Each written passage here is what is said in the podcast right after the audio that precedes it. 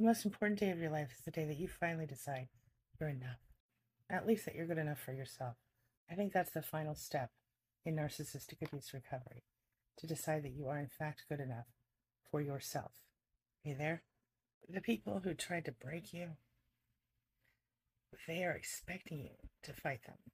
They're expecting you to come after them. My advice break them with your peace, with your better life without them. It is really common to feel like you're the narcissist at the end of a toxic relationship, even when you're not. Why is that? Well, narcissists are really good at guilt tripping and projecting. And after years of gaslighting, it almost makes sense that they could make you think you're the bad one. I'm sick of your shit. You hear me? What do I do? You're worthless. I'm sick of this, Holly. I can't do this anymore. You don't give a shit about me. I specifically asked you what was for dinner, and guess what? I get to go home nothing. I wish you just said that to me, because I would have gotten food. I could, I told you I could get up. No, you didn't! I said No, you didn't! Stop yelling at You me. You didn't tell me shit, Holly. I said I made burritos, and there's meat in the You fridge. made burritos, right. Where's my burrito then? That's your answer. One word, burritos. Because I was with the two kids. You can't multitask worth a shit. I don't bother you when you're home with the kids. Guess what? Last night went great without you. Okay? I put Jonathan to bed at 6.45. He went right to bed. And Kate picked up all her toys when I asked her to. No problem. Because she's scared of you. No, she's not. I used to love people so much that I would desperately try to fix them while they were breaking me. I don't do that anymore. I highly suggest you don't do that either. That never happened. Yes, it did. Well, it wasn't that bad. Yes, it was. It was pretty terrible. I mean, it's not that big of a deal, though, right?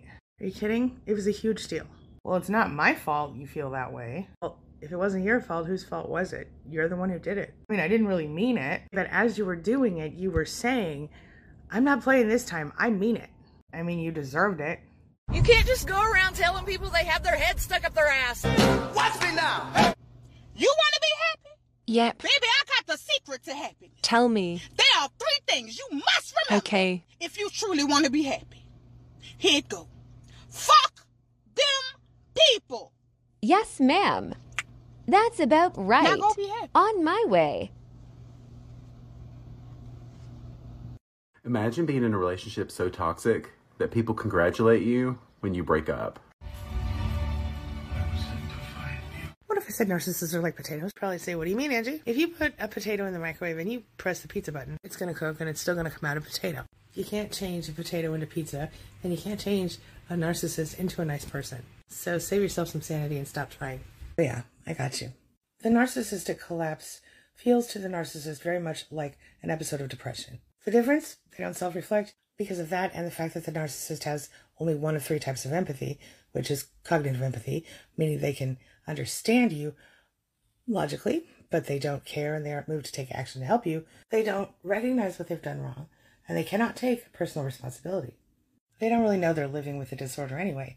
So there are some things that they tend to do without even realizing what they're doing or why they're doing it when they're in collapse. They might start driving crazy or using drugs or drinking too much. They might gamble. They might display a ridiculous amount of narcissistic rage. They might self harm or just be completely outrageously erratic. They might start outright telling you that they hate you. They might silent treatment you. They might be super oversensitive, super irritable. They're likely to have anxiety and some form of depression. And did I mention the narcissistic rage of it all? Want to know more? Just let me know. What's the difference between a personality disorder and neurosis? Albert J. Bernstein, who is the author of Dinosaur Brain, has a really great way to explain it. He says if you're driving yourself crazy, you're probably dealing with neurosis or psychosis. If you're driving other people crazy, well, you're dealing with a personality disorder. Sounds right to me. Don't you dare let someone's opinion of you hold you back from being the bad bitch that you are. The only opinion that